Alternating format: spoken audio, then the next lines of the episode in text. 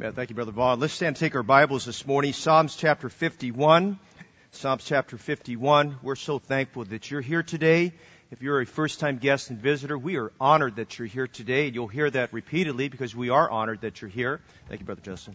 And we're praying that the Lord would just work mightily through the service today and have something special for you while you're here. And uh, I'm going to ask our members and regular attendees, look around you. If our guests or visitors or someone new to the church you don't know doesn't have a Bible or looks a little confused as to where we're at, would you share your Bible with them and help them find their place and let them know this is a very, very friendly church. We're glad you're here. We have some folks visiting from Florida and uh, from Southern California, from San Diego, and other places like that. We're honored you're here. While you're in Psalm 51, I want to congratulate Joel and Zenaida Martinez on their wedding anniversary today. Congratulations and happy anniversary to Joel and Zenaida. And uh, when we have our special banquet event, Zenaida and her daughter Jocelyn and several other ladies take ownership in just helping us with wonderful decorations for the church and the beautiful floor arrangements. And we just thank God for people that use their gifts and talents for the Lord and just being a blessing to others. So that's a wonderful, wonderful thing there today. I encourage you tonight be back for our evening service. One of our missionaries uh, is here with us this morning, uh, pa- Pastor uh, William Miracle, who is over in uh, Chengdu, China, one of the large cities of the world, and uh, recently uh, led his church in calling a young man that got uh, saved and, and uh, nurtured in his, in his ministry. They, he led the church in calling Brother Daniel Shong to be uh, the pastor of the church, and the church is just moving on real well. And uh, we've had Brother Daniel here in this church, and we love Brother Daniel and his wife. They're just wonderful people, and they, she his wife just recently gave birth to their first uh, baby son, their first child. So we rejoice in that. But Pastor Miracle will be here preaching tonight. I urge you to come tonight. He's probably one of the great stories of faith in our generation, great missionary being used of God, and uh, having helped help start two churches. He's on the verge of praying about where God wants him to start the third and fourth one. Amen? And so that's a good thing. We want you to be a part of just what God's doing in missions. And then 30 days from today, we are going to be in the midst of our 18th annual missions conference. And that is a time you don't want to miss. And we've got a lot of things leading up to that we want to encourage your heart about, about what God's doing in the world. There's a lot of things going on in the world that make people a little bit angry and a little bit anxious. Things like, you know, are, are we going to get hit by a nuclear missile? And, you know, what about peace treaties? And what's going on with Russia? And what's going on with Iran and all that? And that should concern us. But as Christians, the number one thing that should concern us is the gospel getting to those countries. Amen?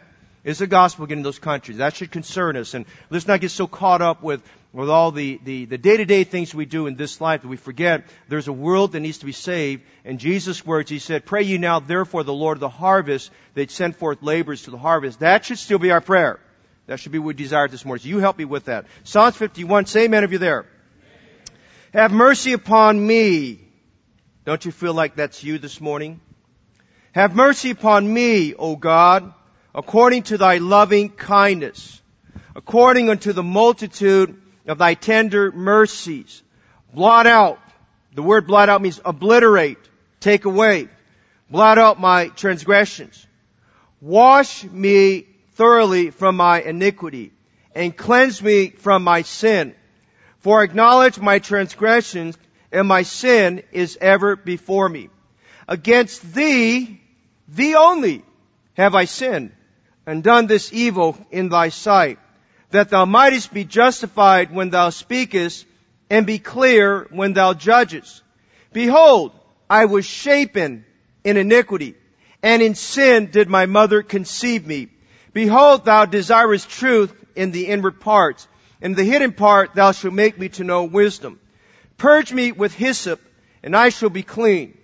Wash me, and I shall be whiter than snow.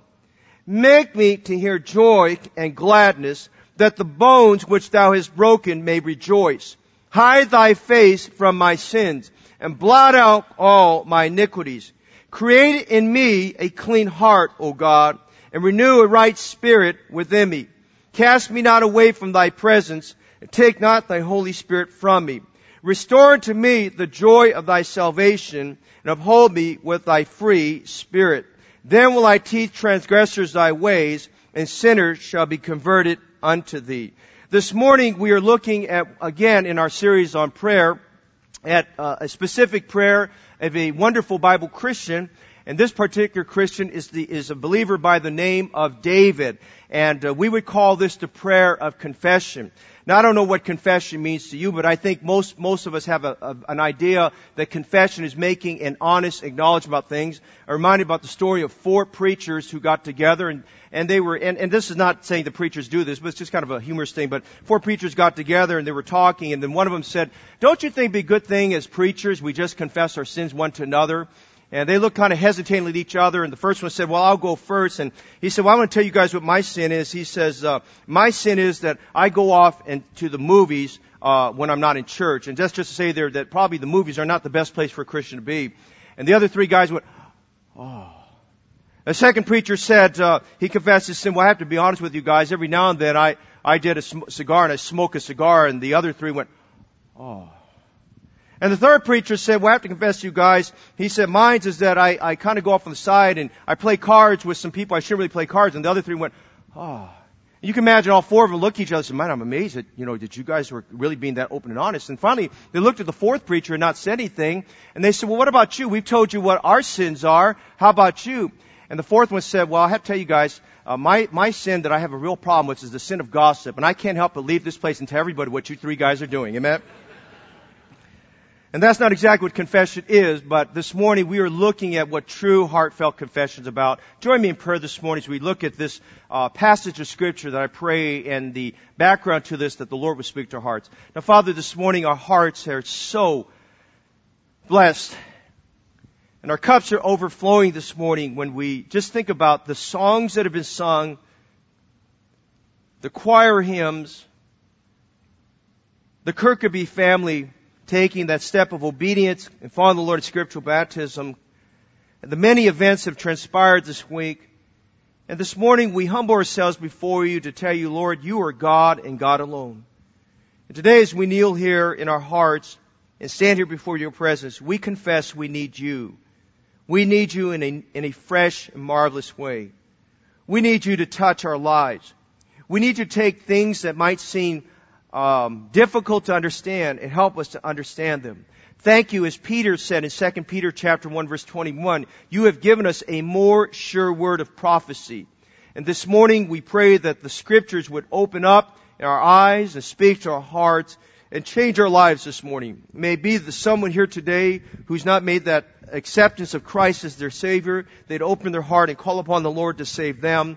We pray for Christians here today who are struggling with some areas of their life, just like David was, that they would acknowledge that and let the Lord have His way. Thank you this morning. Nobody's here by accident. Lord, by your providence and by your moving, you put us here today so that you could draw us closer to you. Help us to sense your love. Help us to sense your closeness. Move in our lives in a special way. We'll thank you for this in Jesus' name. Amen. You may be seated. We've been for the last several weeks on a series on prayer and I hope that it's helped you. It's helped me. We've looked at the principles of prayer, just the rudimentary aspects of prayer. We've looked at the importance of persevering through prayer, that if you want to see your prayers answered, we must come before God uh, repeatedly. And if God doesn't answer you immediately, unless He tells you no, to keep on coming keep on coming and asking God for His help. We've looked at the power in prayer and how prayer is where God changes the unchangeable. We looked at the importance of boldness in our praying. We've looked at prayer and the importance of faith. We looked at last week prayer and discouragement, how God takes us from the bottom of our circumstances through prayer. He can restore us. We've looked at examples like the prayer of Elijah We've looked at prayers of a nobleman whose son was at the point of death. We've looked at the prayer of a father whose son was overrun by demonic entities. Last week we looked at the prayer of Jonah while he was in the whale of, of the belly of a whale. And this morning we're looking at one of many, many prayers that David's recorded in the Bible. God uh, gave us the privilege of seeing the heart of David. As you read through the book of Psalms, and even through 1st and 2nd Samuel, you'll see some of those prayers of David. Now, the prayers that are recorded there are for our admonition. They are there for example. They are there to help you and me to be encouraged about how to pray. I want to remind you this morning, prayer is probably the one area most Christians struggle in. First of all, just trying to find time to pray. Most Christians struggle with that. Secondly, most Christians struggle with just what to say. And I want to tell you this morning, if you're, you're getting a group of people, to, a bunch of Christians to pray, don't feel embarrassed if you don't know what to say and don't feel ashamed what, what, what, what you're not sure what to do. You just, just go there and with an honest heart, if it's just one word or two words, you just thank God for who He is and just go ahead and pray. But a lot of Christians str- struggle with this area of prayer. And that's what we're on this focus here because prayer is to the Christian what breathing is to the human life there. Now, the prayers of David are important and Psalm 51 is very, very important one. This is sometimes called the prayer of confession. As you followed with me as we read this section, and we didn't read the whole chapter, it is a very meticulous prayer.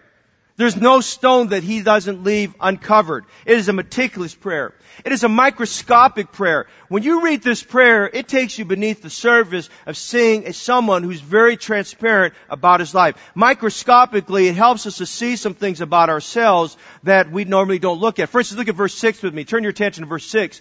Verse 6, David made an astounding doctrinal statement, an astounding Christian life statement. He said, Behold, thou desirest truth in the inward parts. And I'll pause and say something about that a little bit later, but it's microscopic. David, as the king who had control over a lot of things in this kingdom, realized that there was dishonesty in his life before God. It is a prayer that is mandated. This is a prayer that every Christian should make as part of their life. Not this exact prayer as David prayed, but there ought to be a prayer of confession in our mouths, in our hearts. My prayer this morning is that you'd have a prayer of confession. And by the way, if you're not saved this morning, if you've never received Jesus Christ as your Savior, as these three who follow the Lord in scriptural baptism, the very first prayer you'll pray is a prayer of confession. Because Romans 10:9 tells us that if thou shalt confess with thy mouth the Lord Jesus and believe in thy heart that God has raised him from the dead, thou shalt be saved. But this is also model prayer. As a mandated prayer, it's a prayer we must make, I be honest with you, I think on a daily basis and maybe more than once a day, where we just recognize sin in our life and we confess it before God. And we must realize this is a model prayer. This prayer goes way beneath the surface. This prayer helps us to see what real Christianity is all about. This prayer will change your life. This kind of prayer will help you get closer to God. This prayer will help you feel like you're whiter than snow. I want you to notice some things about David and this prayer. First of all, let's go to the background behind this prayer. What led David to pray this prayer? Why did David pray this? Why did the Holy Spirit in His sovereignty and His supreme wisdom decide that this prayer had to be included as part of Psalm 51? Well, number one, we notice, we're going to see in David his scandalous conduct. What led behind this prayer was David's conduct was not what it should have been. It is a prayer confession. Whenever we see anything dealing with confession, underlying that is sinful behavior, a sin that we're committed. Now I want you to be honest with me. Every one of us is a sinner. Say amen. All of us have sin. And don't get to the place where I've got little sins and big sins or, or sit in that place as a Pharisee. Well, I thank God I'm not like this public. Listen, we have sins. All sin is bad. Amen. All sin is bad. The Bible says, for all have sinned and come short of the glory of God. And David's going to give us some insight here on the doctrine of sin. In James chapter 1, if you'll turn there, in James chapter 1 verse 13, the Bible gives us some insight about sin and how susceptible every one of us is. In James chapter 1 verse 13, 13, uh, the, the writer James said this, Let no man say when he is tempted, I am tempted of God. For God cannot be tempted with evil, neither tempteth he any man. But every man is tempted when he is drawn away of his own lust and enticed. And then when lust has conceived, it bringeth forth sin, and sin when it is finished, it bringeth forth death. That tells us right there, the writer James is helping you and me to understand how sin progressively works in our life. How the origins of sin, the starting point is sin through temptation. God does not, is not the one who tempts us. God allows us to be tempted, but God is not the one that sends the temptation. Satan is the instigator of the temptation. Your flesh might be the instigator of temptation. The world and its powerful influence, the media effects will be the instigator of temptation. God may allow it to see what you're going to do, but God allows allows it because He wants us to know that He's faithful and will enable us to endure that temptation. But when you allow temptation to take its way through lust, evil desires, uh, evil concupiscence, as the Bible calls it that, then what happens when it takes its way, it starts taking control in us, and just like uh, just like uh, uh, rogue cancer cells inside of a person's body that takes off, it overruns your life and it turns into sin. And if we let sin continue in our life, the Bible says it brings forth death. Now we're looking at some things what happened to David, the background to this prayer. First of all, we see David had a moral collapse. The background to this passage, David had a moral collapse. David was a great king. I, I hope that you don't miss coming Sunday nights. We've been on a series on 2 Samuel, and man, it's, it's starting to escalate, and it, it's gonna, it's some good stuff there in 2 Samuel on doctrine and Christian living, and we're studying Second Samuel about David being on the throne, and, and what, and, and David, David just is a picture of just you and me when we have our victories, and you and me when we have our defeats. And this was a low point in David's life. Some believe that David may, was in his mid fifties, maybe even sixty years of age when this incident occurred. And during this situation, there was a time when Israel was at battle and at war, and the Bible specifically says in Second Samuel 11 that was a time when kings should go to war. David decided to go on retreat for whatever reason. David was tired of fighting. He was tired of going to war against the spiritual enemies he had. And he kind of stayed back when all of the soldiers he had, his main men, had gone out. Now David didn't have improper barriers around his life. Every Christian needs barriers. You need boundaries around your life. A pastor needs boundaries around his life because we're all susceptible to sin. And so David didn't have these boundaries. He's home alone. In, he's in his palace by himself. And it was around the middle of the day and he's kind of restless in his heart. I think that morning he just was not as close to God as he could have been. And he walked down into the balcony, uh, on, on top of his home, on the roof, got onto a balcony. As he did so, he saw something he shouldn't have seen. He looked over to his neighbor's yard and he saw his neighbor's wife bathing herself out on her roof. Her roof was kind of like in this direction. He's up here and she's down. He looked and immediately as he looked, he got fixated on that and his, his lustful desires were inflamed within inside of him. And being king, he could do anything he wanted, and he misused his authority as a king. He misused his power. He told some servants that he wanted her to be brought to him. She didn't know what was going on. She had no idea that he was watching her from afar, but he saw enough that his desires inside of him were inflamed. He just saw enough that just his mind was going crazy. He didn't, he didn't let go of that, and his, his manly desires, his youthful desires took the best of him. He ushered her in, and basically David seduced this woman. Her name was Bathsheba. He seduced her. They had illicit relations. And David, at that moment of time, had a major moral collapse in his life. Now, when David did that, there were two commandments that David broke. Commandment number seven that God gave to Moses over in Exodus chapter 20 says, Thou shalt not commit adultery. I said this the other night when I was preaching a, couple Sunday nights ago. Our world, the media, Christianity has gotten to a place where it's redefining things by giving a different term. Today, adultery is not used in our vernacular. Adultery basically means when we've, we've broken the bond of marriage. Marriage is a covenant. It's a covenant between a man and a woman where he pledges his life to her, she pledges her life to him. But it goes beyond their lives. They're pledging to each other their spirit and their bodies. They're saying, I belong to you, you belong to me. That's why I love what the Bible says in Genesis 2.24 when God ordained the first marriage between Adam and Eve. He says, a man shall leave his father and mother and shall cleave to his wife and they two shall be one flesh. And the Bible says thereafter in that perfect environment that Adam and Eve were, were naked, but they were not ashamed. Listen, there was just this element about marriage. It's holy and it's pure and it's right. And so, so in marriage, a man and woman belong to each other. When they're pledging that in that covenant, they're basically saying, I realize there are temptations out there, but I belong to you. And I'm not going to allow myself to fall into temptation. And I'm going to do everything I can to protect our marriage and protect ourselves. But when we break, when we cross a forbidden line, when we, ha- when we realize that our lusts have taken hold of us, and if we cross that forbidden line, when we have in a relationship we should not have with someone other than our spouse, the Bible calls that adultery. And the seventh commandment says, thou shalt not commit adultery. We live in a society where adultery is downplayed. Adultery is called an affair. It's called a, a, a, a just a, one-time fling or something like that. And people just say, get over it. No, you don't get over it. You have to realize it is a sin against Almighty God. It's a sin against your spouse. And regardless of what society says, the Bible still has not changed on that concept there. And so the seventh commandment says, thou shalt not commit adultery. But David broke another commandment. In the tenth commandment, it says, thou shalt not covet. Now covet is to desire something that belongs to someone else. It's looking at what somebody else has, their talent, their assets, their gifts, whatever it may be.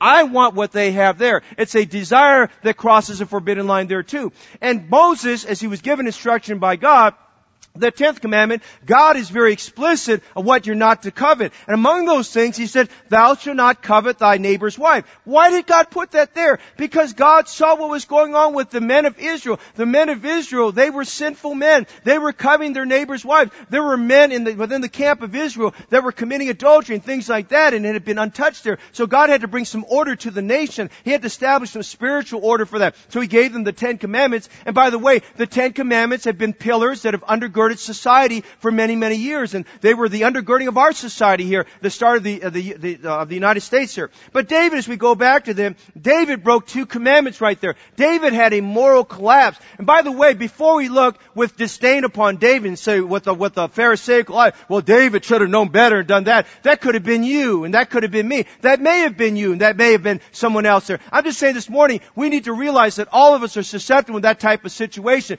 David had a moral collapse, but it gets even uh, worse than that. The thick even plottens even uh, the, the thick uh, the, the plot thickens even more so. David not only had a moral collapse, but notice as we go a little bit further in this, there was a murderous conspiracy. David is, is thinking that nobody knows what he did. David is thinking that he and Bathsheba could get away with this one night affair that they had, this one night relationship. She comes back to him, she sends a message to him, and she says, David, uh, we got a little bit of a problem here. And he said, what's the problem? She said, I've conceived. In other words, that, that one night uh, uh, uh, relationship they had, she conceived. She is now pregnant with his child. And uh, she's, she's married to another man, and she's pregnant with his child. And things are going crazy because now they realize, oh, that means a scandal is going to come out. I mean, people are going to realize we've got a scandal here, and they're going to realize what I've done here. And you have to understand, back in the Old Testament days, to enforce uh, that, that people would be would, would, would, keep their relationships pure in their marriages. God commanded in the book of Leviticus that if adultery occurred, that they were to take the sin, sinning man and sin, sinning woman, and they were to stone them outside the camp there. They were to take them outside as punishment, as consequences for their sin, of their unrepentance. They would have to be stoned there. So David's thinking, man, I could be subject to the elders of Israel. I can get stoned, and she's going to get stoned, and things of that nature. It gets even more thicker than that. Now we have this problem of adultery. We have this problem of covetousness. We have this problem problem of the fact that she's conceived. We have a problem of the fact that this woman's husband happens to be one of David's friends. This happens to be Uriah the Hittite. Uriah is listed in 2 Samuel 23 as one of David's mighty men. He's one of great David's warriors. He's one of his entrusted men. He's one of the men that ran to David at the cave of Adullam over in 1 Samuel 21 and 22 and a man that needed help from David. And he swore his life to protecting David and helping David. And Uriah was fighting a battle. And while Uriah's away, David took advantage of his neighbor and had a relationship with his wife he never should have had. Man, this is a messed up situation. You say, Pastor, that that sounds like a terrible soap opera. Yeah, it sounds like a soap opera, but this is real humanity. And so David's panicking. And he's thinking, what am I going to do? And this evil thought came to his mind. I know what I'm going to do. He gets a piece of parchment. He writes instructions to his general, whose name is Joab we work our way through 2 Samuel, we'll learn some things about Joab. And he says, Joab, I want you to take Uriah the Hittite. We've got a battle that's going on out there, and it's a very heated battle. I want you to put him in the most fiercest part of the battle, which is basically the front lines. I want you to put him where courageous men stand or, and would know that they're going to die on the front lines. And he says, when you put Uriah there, I want you to give a command to all the other men to withdraw themselves at the sound of a certain trumpet. He says a certain sound. I want you to tell those men to withdraw themselves. So Uriah is fighting that battle himself. David is now involved with a murderous conspiracy, and he's the one that's propagating this conspiracy. So Joab gets this. Joab's putting two and two together. What happens there? He realizes what David David's done. There are servants in the house who David, knows what David's done, but they're afraid to say anything. So now Joab just goes out. He puts Uriah there by instruction. Uriah has no idea what's going on. In between all that, David beckoned Uriah to come home, hoping that Uriah would spend a night with his wife and would cover that up. But Uriah was such a loyal man. Uriah didn't do such a thing. So therefore, David went to his last, his, his last option. He put him over there on the front lines. And as the men withdrew and the battle was fierce, Uriah was killed in the line of duty man, we got some problems here.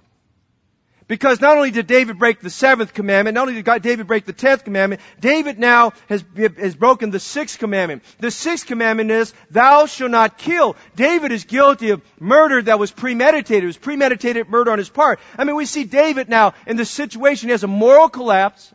He has a murderous conspiracy. And then we notice something else behind the scandalous conduct. There is a meditated concealment. David tries to cover all this up. He puts Uriah on the front line. Uriah is killed. David's thinking, My hands are clean. I can wash my hands from it. Who cares what people know? The people, the few people that know what's going on has some suspicion. They're not going to tell on me anyway. And so David goes on. Uriah's been dead for a short period of time, probably not even a week or two weeks, and he beckons sends a servant to the home of Uriah, and he says, I want you to bring Bathsheba to me, and he takes Bathsheba as his wife as if nothing happened, and now the people who suspected a scandal are like, they're really thinking in their minds, something's going on here, but we don't know what to do, and David thinks, now I can take Bathsheba as my wife, is still soon enough in this relationship, nobody's gonna think that she conceived before all this, and he says, I've got this covered up, and David now has broken another one, because David has broken commandment number nine. Commandment number nine says, thou shalt not bear false witness against thy neighbor. David was being deceived deceitful and dishonest to people around him, people in the kingdom, his closest advisors, to Joab and to Bathsheba and even to Uriah, who maybe even Uriah had the suspicion David did something, but out of loyalty, he did not question him. I mean, David is in this big, big mess that he's in. You say, man, that sounds pretty bad. It's really bad. David has a scandalous conduct. Now to go to Psalm 51 with me with that background. Notice his stressful conscience.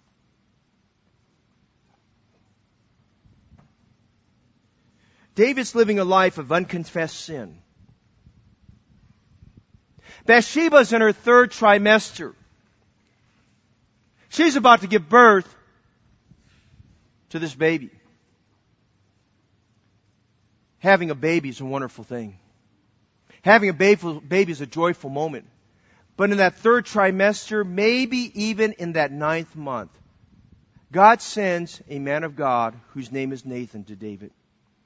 Nathan comes to David, and David had nothing but fond respect for Nathan. He had reverential respect for this man. He always let Nathan come into his presence because he knew he had a message from God. And Nathan said, I need to come to talk to you about an incident in our kingdom. He said, sure, Nathan, tell me about the incident. And Nathan weaves this parable together, this story, which talks about a man, a very poor man, who had a lamb that he considered his pet.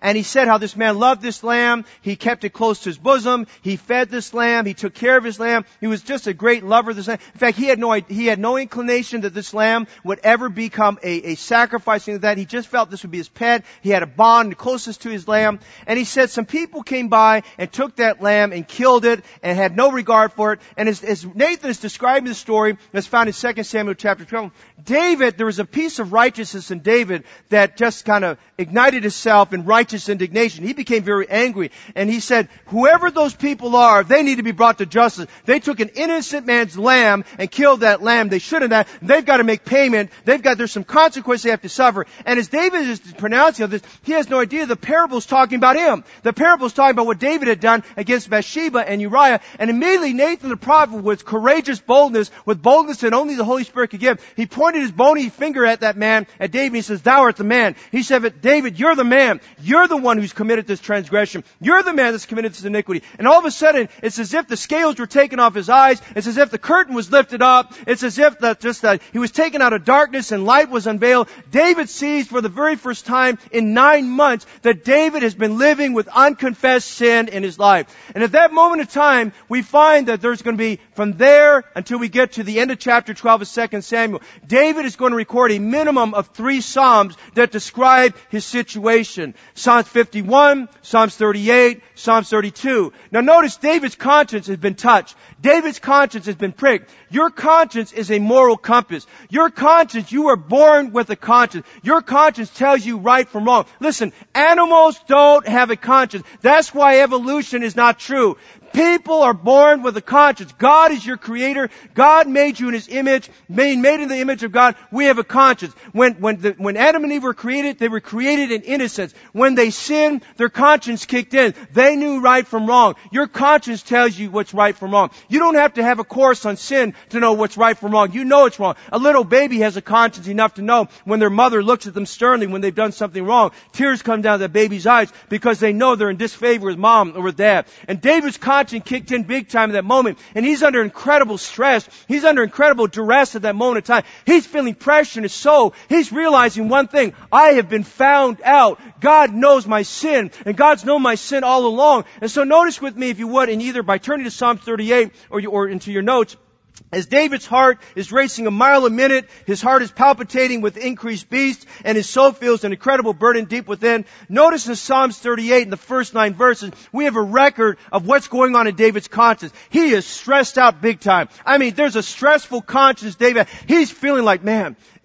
if they know about it, my soldiers are going to know about it. And the elders of Israel are going to know about it. And the prophet of God's know about it. And he says, man, I, I, I am in a big heap of mess right here. And notice what David's saying. And it wasn't the fact he got found out. More than anything else, he realized that he'd been living in sin and he'd been living a lie for nine months and he needed to get this right with God, but he didn't know what to do. So notice Psalm 38 verse 1. Oh Lord, Rebuke me not in thy wrath, neither chasten me in thy hot displeasure. For thine arrows stick fast in me, and thy hand presses me sore. Listen, when Nathan the prophet pointed his bony finger at, David, he said, Thou art the man. It's as if from heaven's heights, God commissioned some angels to take some arrows out of their quivers, and those arrows of holiness were aimed at him, and those arrows were let go, and the arrows made their way to heart, his heart, and it struck his heart, and it struck his heart, and it struck his heart. He thought about the fact, God brought to his mind, you broke the sixth commandment, David. You broke the seventh commandment, David. You broke broke the ninth commandment, David. You broke the tenth commandment, David. David, you murdered a man. You murdered a man who gave it, who would have given his life for you anyway. David, you took another man's wife. David, you did wrong. You broke all the major commandments. If anybody knew better, you should have known better.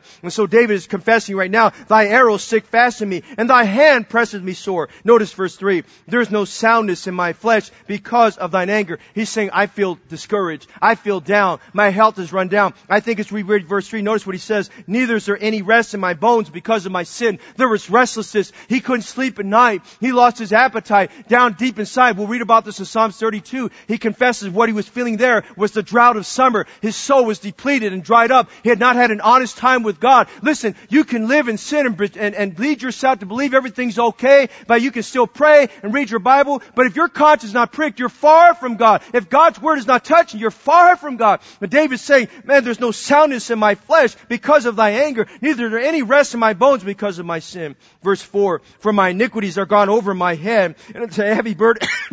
It's a heavy burden. They're too heavy for me. My wounds stink and are corrupt because of my foolishness. I am troubled. I am bowed down greatly. I go mourning all the day long, for my loins are filled with a loathsome disease. There is no soundness in my flesh. I am feeble and sore broken. I have roared by reason of the disquietness of my heart. Lord, all my desires before thee, and my groaning is not hid from thee. This is not a man complaining that life is bad, and this is not a man who's upset because someone has died. This is a man under deep and heavy spiritual conviction because the Spirit of God had convinced him that he was living with unconfessed sin in his life. He had murdered someone, that's capital punishment. He committed adultery, that was capital punishment. He was, he had been given a false report to people he loved and he knew. I mean, he was living in a mess. You talk about having a messed up life. David was having a messed up life as we read Psalms 38 and Psalms 51.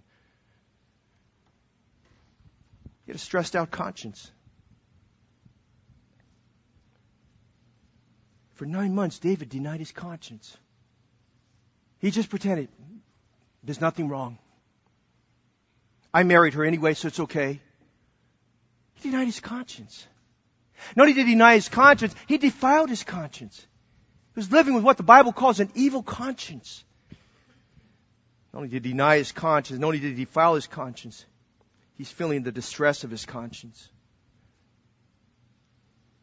Years ago, if you pick up the Guinness Book of World Records, or look at the history of that, you'll read the story about a woman named Fiona Campbell. Fiona Campbell became famous for walking around the world. She did this, she made this pledge, I'm going to walk around the world. Wherever there's solid ground, I'm going to walk around the world and she received national or worldwide attention. She became a celebrity. People said, wow, this woman, she's just a short stature. Who would have imagined Fiona Campbell, who she was a nobody, and instantaneously, as the Guinness World Records gave this announcement, this woman had walked around the world and all the land. She covered thousands and thousands of square miles. But something was going on in Fiona Campbell's heart.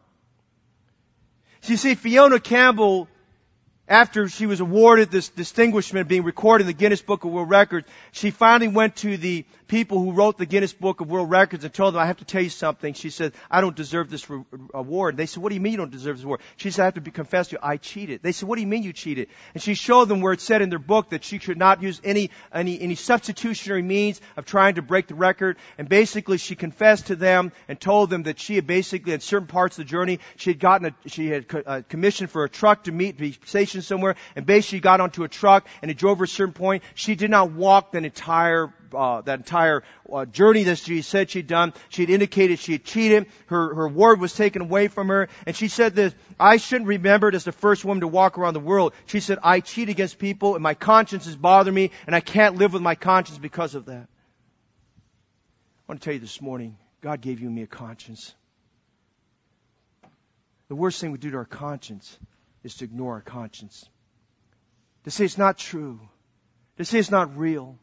Or maybe it'll go away. Maybe that feeling will go away and we think it can go away there. I'm going to ask you this evening, this morning, don't allow your conscience to become seared. And don't let your conscience become callous and hard. And don't get to the place where you just have to you think you can cover it up? Listen, let us not be like David where we get into a situation where our sin winds up finding us out and we're indicted for a scandalous conduct like David. I mean, David was living with a stressful conscience. I'm just saying this morning, maybe today you've been living with a conscience that's been bothered for a period of time about something in your life God has been speaking to you about, a something you need to do. It might be this morning you have never accepted Jesus Christ as your Savior. You're coming to church week after week and praise the Lord for that and you know it's time to get saved and the Spirit's been speaking to you and I encourage you this morning, don't put off what the Holy Spirit's putting on your conscience. Accept Jesus Christ today. Get saved today. Realize God loves you. God doesn't want you to spend eternity now. God wants you to be saved and spend eternity in heaven with Him. If God has been speaking to your conscience about anything, obey your conscience. Obey the fact that God is working you, that you not have a conscience. You continue putting things off and become seared and callous in your way.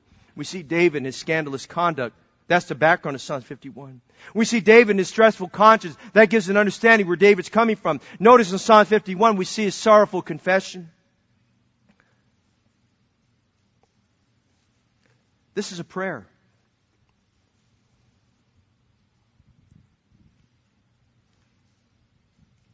And I imagine as I read this, and I've read it many times, David's crying. David is a 55, 60 year old man crying about the fact he messed up big time and he thought he could hide it from God.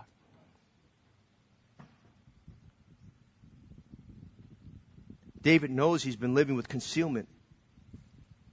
And he must, he's been running from God. He knows God has been pressing upon his soul to make full confession of his sin. As we get into this subject this morning, I want to understand something. Confession is an honest, an unabbreviated acknowledgement of sin and wrong in our life.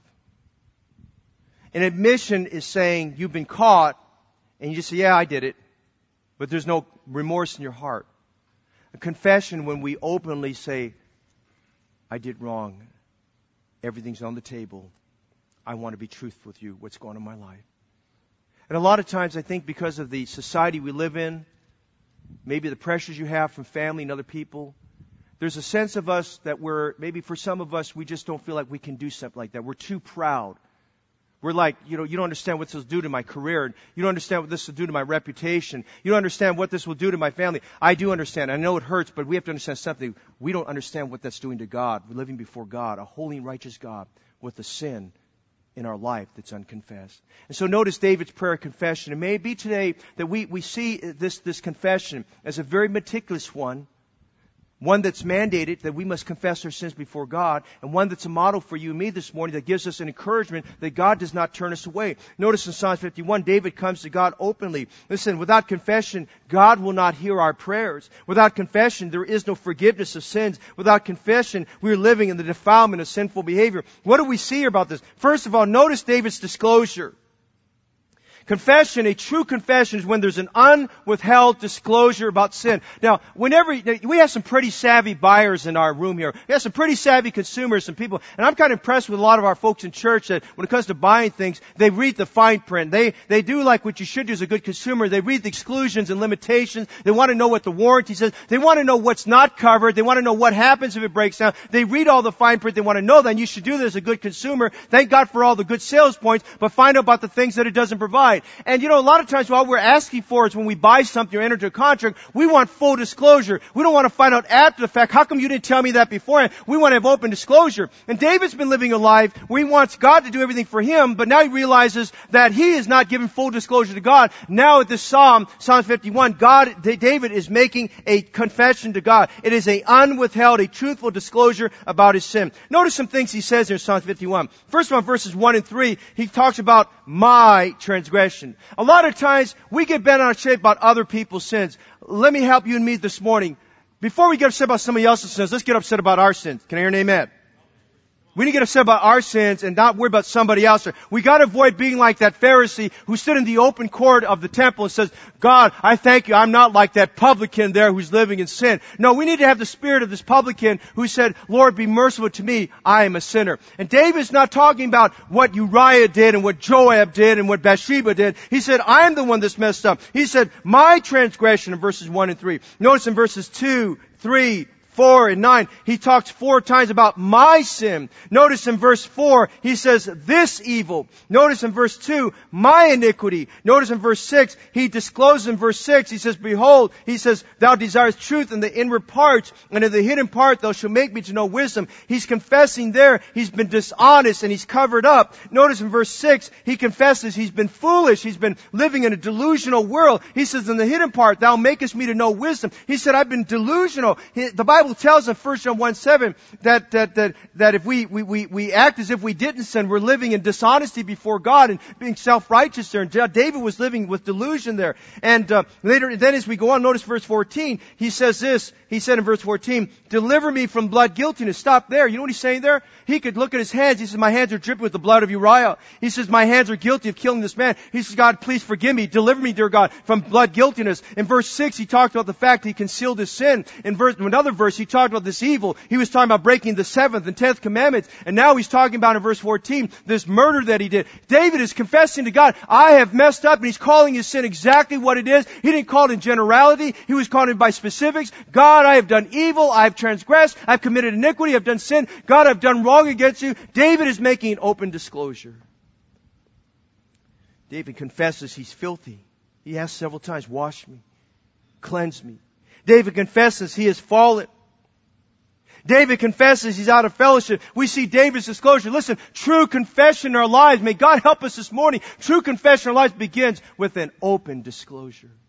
We not only see David's disclosure and his confession, but notice David's despair. David's bothered. His despair is pointing to his penitence and his remorse. Look at verse 1, please. He starts off this psalm after Nathan has confronted him. And with a sobbing voice, a broken heart, a defiled conscience, a wounded spirit, have mercy. Listen, you don't want justice when you sin. You want mercy, amen? You want God's pity on you. You want God's sympathy. You realize it's the God of heaven you sin against. Have mercy upon me, oh God. God, please have mercy upon me. And we look a little bit further and he talked about the tender mercies of God. Verse 1, he's acknowledging, he's confessing he's guilty and in need of mercy. Notice in verses 1 and 2, he tells God that he's defiled and he needs purifying. He says, have mercy upon me, O God according to thy loving kindness, according to the multitude of thy tender mercies, blot out my transgression, wash me thoroughly from my iniquity, cleanse me from my sin. David's first rule of thumb was, man, I gotta get clean. I feel like I'm dirty. I feel like I'm defiled. I feel like I'm polluted. I'm contaminated. Lord, I need cleansing. I need washing. Oh, may God help us this morning as the children of God, as members of the family of God, as people who've been saved by the blood of Jesus Christ, Christ who died for all our sins. May we have that same sense of remorse in our hearts and say, God, Wash me from my sins. Have mercy upon me, O God. And against thee and thee alone have I sinned. May God help us to sense a remorse in our heart. May God know that we, we sense our guiltiness there. And notice something else here. David realizes he's hurt people. He's been a stumbling block to his servants. He's been a stumbling block to his soldiers. He's been a stumbling block to his managers. He's been a stumbling block to the elders of Israel. He's been a stumbling block to Nathan. He's been a stumbling block to many people. And I'll tell you this morning, when we sin and mess up, we're a stumbling block to people. Hey parents, that's why it's important. If you're a parent, you want to live as close to God as you can because you don't want to be a stumbling block to your children. And you don't want to be a stumbling block to your husband or your wife. They want to know and you want to know that you're living the kind of life that the Bible speaks about. And David realizes he's hurt people, but notice in verse 4, he realizes more than hurting people he's grieved the Spirit of God. Look at verse 4.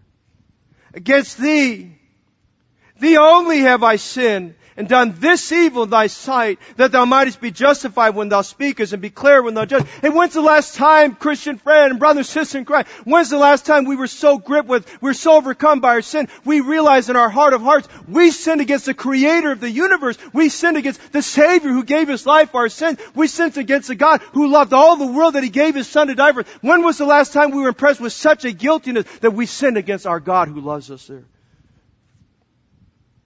In verse 4, he speaks about God being justified when he speaks. I think David, uh, Paul puts it this way, let God be true and every man a liar. He says, God, I've lied to you and I've lived a life of, I've been covering up, I lived a life of deceit. Notice in verse 8, in verse 8 he talks about having lost his joy and his gladness. Look at verse 11. Notice in verse 11, he talks about the fact that there was a wedge in his fellowship with God. He said in verse 11, cast me not away from thy presence, take not thy Holy Spirit from me. In verse 8, he knows he, he acknowledges he's broken inside. He says that the bones which thou hast broken, he's broken inside. And basically, he was the one that broke those bones, but God allowed that to happen. He was broken inside about his sin. I'm just saying this morning, we see David in his disclosure, but David's in his despair. He knows he's out of fellowship with God. He's broken his heart that he sinned against the Lord. Listen, he's in despair, but notice something else. Notice David talks about his disgrace. I've preached some messages in the past where we can't get away from the fact the Bible does not cover up sin. And by the way, just to tell you this, the average church today really doesn't talk about sin. But sin's in the Bible. Sin's in the Bible. The wages of sin is death. And David says something that should strike a chord in our hearts. In fact, it should strike a major chord.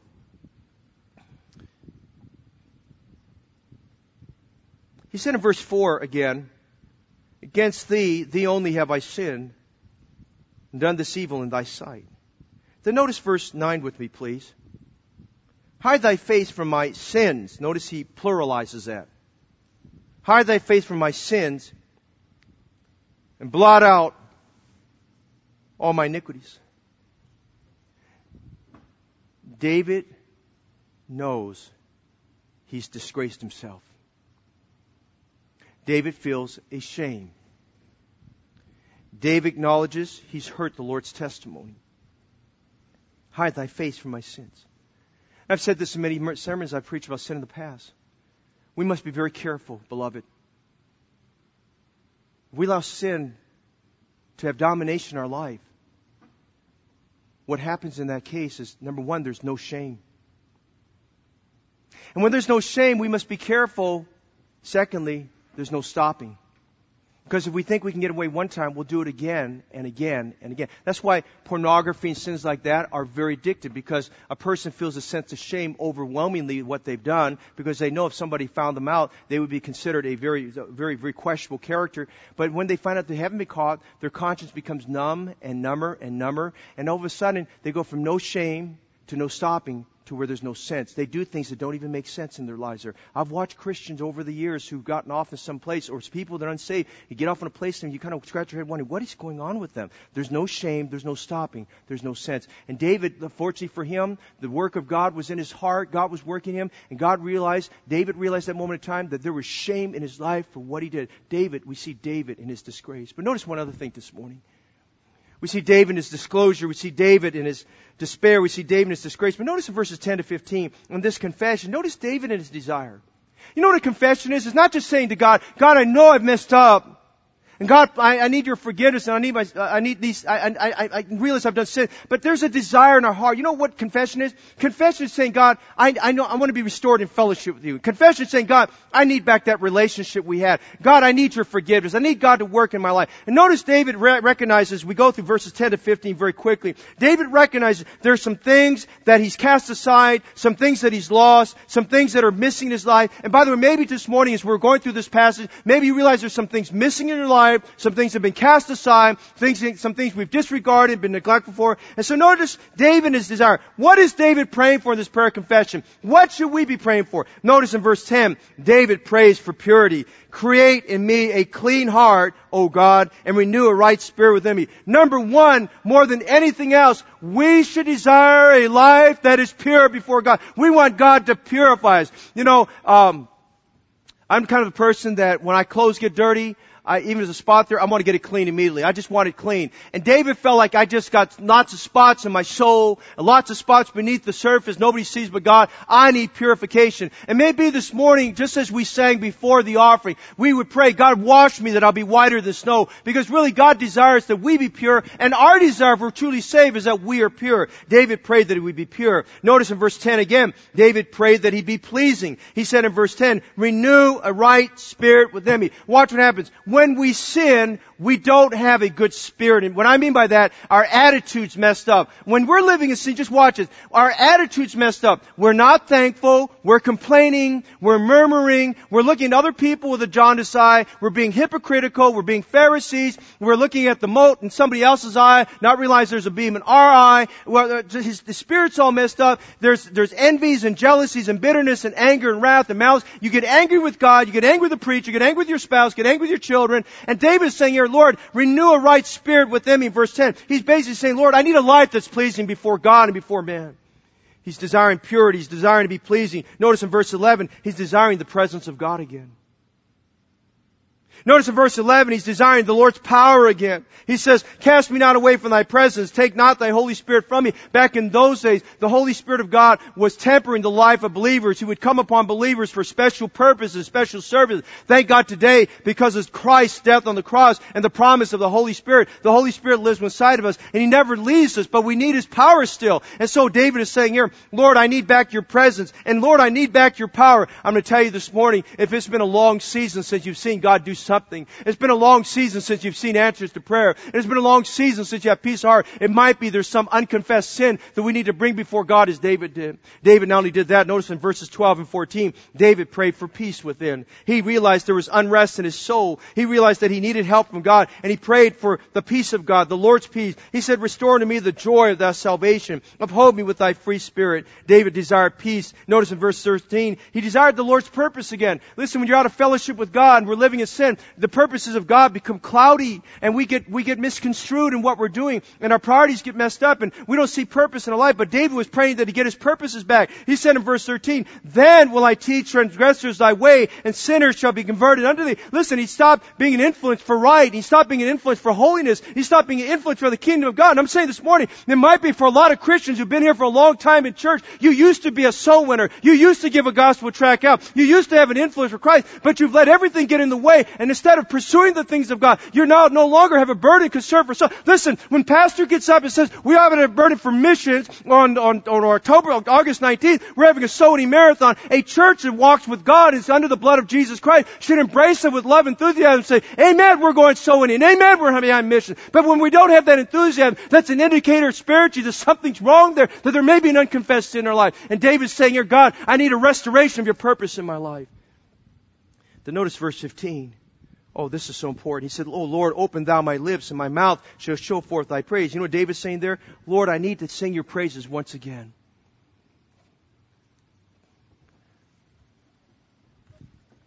Man, when we're, things are going good with God, we just love to sing his praises.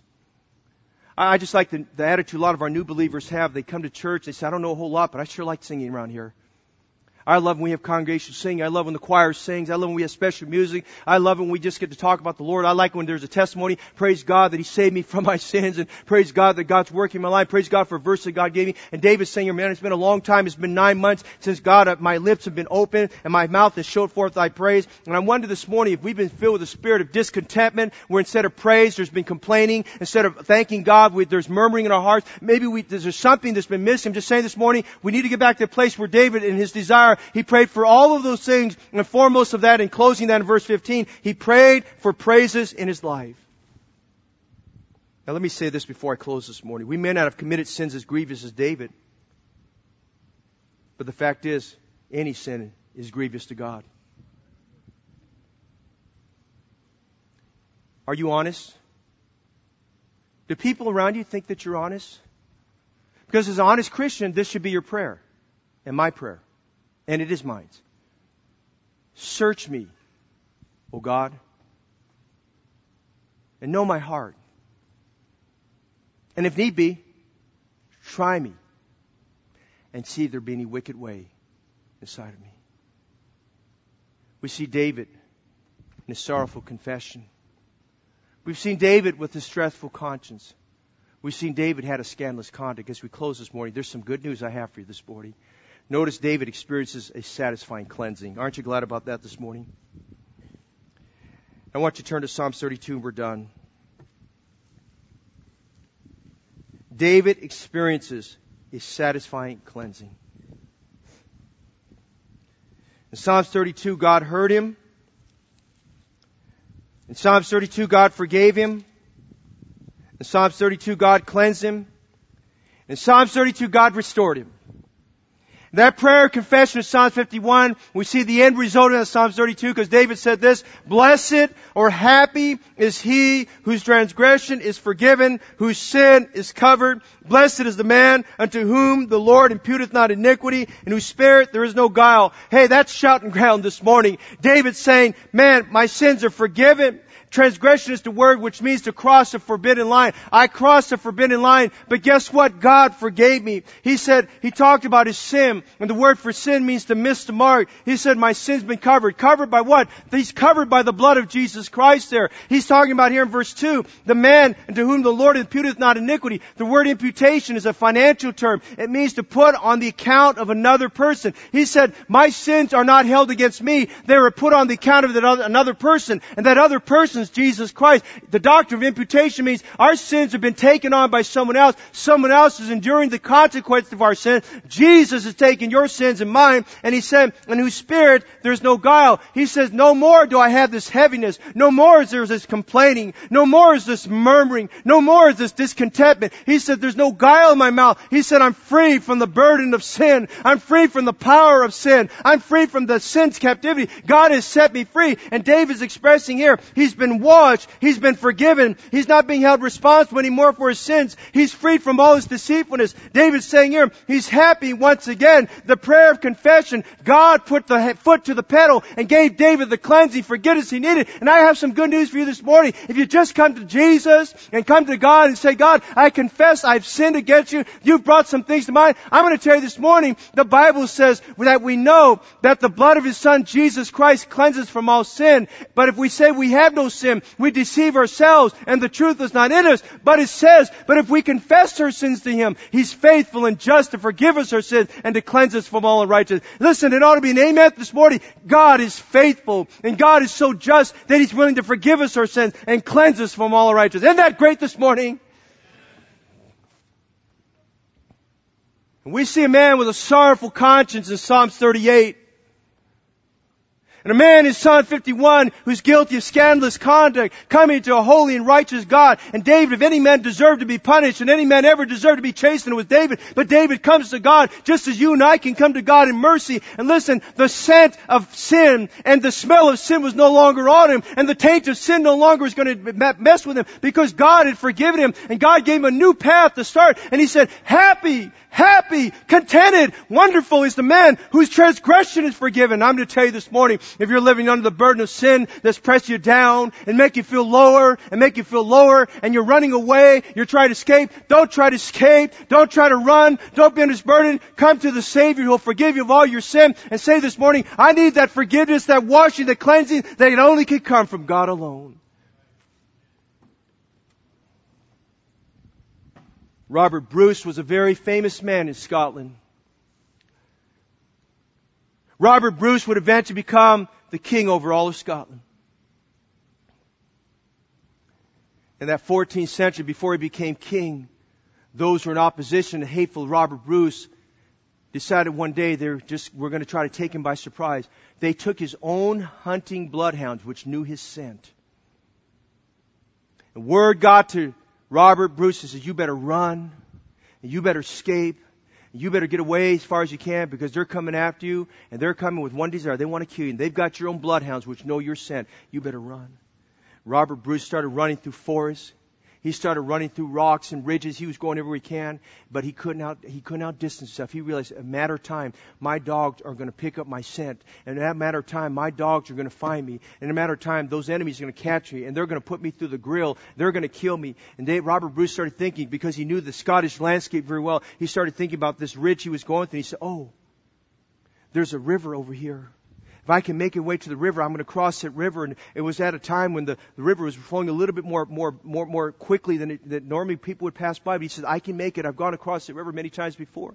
And several of his men there with him said, they said, Mr. Bruce, you can't make it. You won't make it. He said, we will make it. We will make it. We're going to get across it. They said, well, let's try to find another way. He said, no, follow me. This is the right way. He said, I promise you that, that once we cross that river, those dogs will never find us again. And they made their way through those treacherous waters. It seemed a little bit dangerous they were unsure of their footing, but they made their way across the river. And as they got to the other side, they kept on running. Well, eventually the pursuers came with those bloodhounds. The bloodhounds are barking away and they're hot on the trail. They can smell the scent. But as soon as they came to the banks of the side of the water where he crossed, they came to those banks and all of a sudden they realized they'd lost the scent. The scent had been carried away way down the river by the water. The water had carried the scent away. They lost the scent. And as Robert Bruce made, made his way, they could never pursue him again. They never would follow him again because of the fact that the scent was lost. And I'm telling you this morning, the moment you got, the moment you get saved and know Jesus Christ as Savior, God forgives you and forgets you of all your sin. Your sins cannot come back and condemn you. They're no longer condemned. Once you're saved, you're always saved. We thank God this morning the blood of His Son, Jesus Christ, cleanses from all sin. When Christ died on the cross for your sins, He died for your sins past, He died for your sins present, He died for your sins future. And you can rest assured this morning, you can find forgiveness with God each and every day, no matter what may be. And we must understand this morning, God does not classify sins by small and by great, but we must understand all sins are grievous before God, and we must adapt and adopt this psalm that David prayed in Psalm 51 to confess our sins in. Because why? As we do so, the scent of sin doesn't follow us as we cross over that river. We get to the other side. God forgives us of our sins. He says in His Word in Hebrews chapter 10, and their sins and iniquities I will remember no more. And this morning, you can come and find freedom, and you can come and find forgiveness, and you can come and find a watch and cleansing from God. Why? Because God in His very Word promises that He'll give that to you this morning. If you're not saved this morning, I urge you and I urge you today, come to Christ this morning. Get your sins forgiven. Come today and realize today can be your second birthday. Come today and realize before the month of July is over, you've settled with God that you've gotten your sins forgiven. Your name is written in heaven and you've become a child of God. I invite you this morning to come to know Jesus as your Savior. I invite you this morning, Christian, to get out of the seat of complacency and tell God, Lord, there's some things you brought my, before my face and to my heart that need to be confessed. And I want to make that right with you. And I don't want to be a stumbling block to other people. And I realize against you and you alone have I sinned. And maybe just the shame in our heart would grip us to the fact that we don't want to go down this downward progression of no shame and no, no, no stopping and no sense. No, we want to get to the place where there's cleansing and there's forgiveness and there's spiritual healing in our life. Come to God this morning. This psalm of confession by David was written there to help you and I to have a closeness with God. And those very things David prayed for, may you pray for this morning. And may I pray for this morning for restoration in our fellowship with God. Father, this morning, Thank you for being a loving and faithful God. We're in 1 John 1 9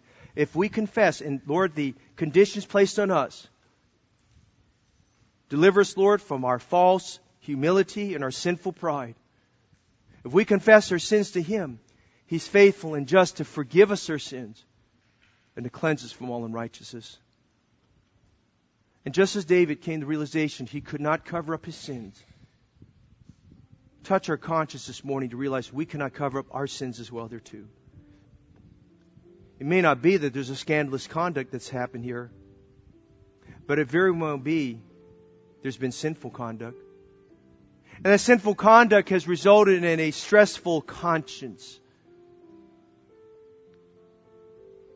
And I know that, Lord, you call us this morning to have a sorrowful confession. I pray this morning, as the invitation is made, believers, sons of God, those who profess they're Christians will say, Lord, it's been a long time since I've had a cleansing. It's been a long time since I've had God's forgiveness. Thou desirest truth in the inward parts. David was admitting he was dishonest. David was admitting he was living a fraudulent life. God, people can fool me, and they can fool other Christians, but they can't fool you. And David said, Against thee, thee only have I sinned, and done this evil in thy sight. Father, deliver us first of all from the sin of pride. We sit here wondering who else is going to go. We sit here thinking, well, I'll put it off to a more convenient time. But Lord, I pray you'd help us deliver us from that false way of thinking. and come with contriteness, come with remorse, come with brokenness and say, Lord, I need purity. I need to be pleasing. I need your purposes.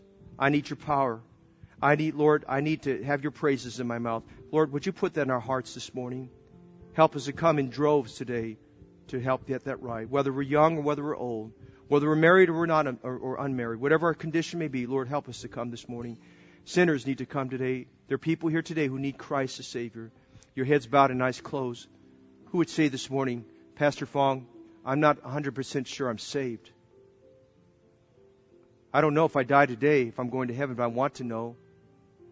I want to have a testimony like Jerry Kirkeby, like Evelyn Kirkeby, Michelle Kirkeby, who could point to distinct time and place when sorrow of heart they called upon the name of the Lord and they were saved.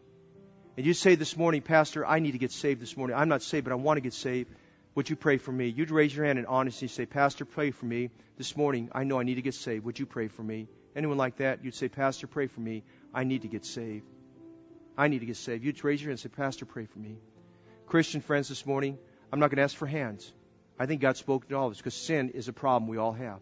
Whether we're staff, whether we're deacons, whether we're Sunday school teachers, whether we're choir members, whether we're orchestra. It doesn't matter who we are, what we've been, whether we're a founding member, faithful member, first time member, or new to the church. We have to recognize God knows our sins. He really does. And God gave us Psalms 51 to help us. Would you come this morning? Would you be honest today and find your place? Even kneel down where you're seated, to kneel down where you're at, and just have a time with God. You're not a criminal, but sin is sin before God. And we must come with, before Him with a heart that's honest and truthful. Now, would you do that in a moment? Father, the Spirit of God has spoken. Please use your word now to touch our hearts and to move us towards that place of honesty before God. We pray for this in Jesus' name. Let's stand while the piano's being played. We're not going to sing. Would you come just as you are this morning? You come just as you are. If you need to kneel where you're at, you need to come forward. I invite you to come this morning. The old invitation time. Find your place at the old fashioned altar. Find your place for your seat and say, God, what do you need me to do this morning? What do you need me to do this morning? Would you come this morning? There's something God's pointed out to you, some things going on in your life. Would you take time? God bless you. Would you come to me? God certainly spoke to us. Have we been truthful? Against thee, thee only have I sinned and done this evil against thy sight. Does that bother us this morning that we've hurt the heart of God? That we've hurt each other? It might be hurtful words between husbands and wives and hurtful words between parents and children, maybe hurtful words between Christian and Christian, but whoever may be this morning, would you come today and truthfully say, Lord, I need your help in my life? Let's be honest before God. There can be no cleansing. There can be no forgiveness. There can be no restoration unless we do that. Listen, this morning, David said, Blessed is the man whose transgression is forgiven, whose sin is covered, and to whom the Lord imputeth not iniquity. There can be freedom and peace and happiness again. Come this morning. We'll play another stanza. I invite you to come. Would you come this morning? Come this morning. You know you're not saved. You need to get saved. Would you come this morning? One of our altar workers, they love you. And you've been prayed for that you might come to Christ this morning. Would you come to Christ? Let today be your second birthday. Will you come to Christ? Would you do that this morning? Fathers, many are praying around the room, and the Spirit of God has just used the word to speak to us. We know, Lord, our consciences are pricked and moved. Please continue to do a holy uh, work of God, a work of healing in our lives, a work of helping us to discover the faithfulness of God, that you're faithful and just to forgive us of our sins and to cleanse us from all iniquity. Please continue to do a great work. Perhaps on the way out, someone needs to get saved. They need their lives touched. Have your way this morning. Just as Robert Bruce, who escaped those, those hounds, Lord, and the scent of, of his, his scent was washed away. Thank God that, Lord, that our sins and iniquities you remember no more. Please may help, may you help us this morning to find that release that comes from you. We pray for this in Jesus' name. Amen.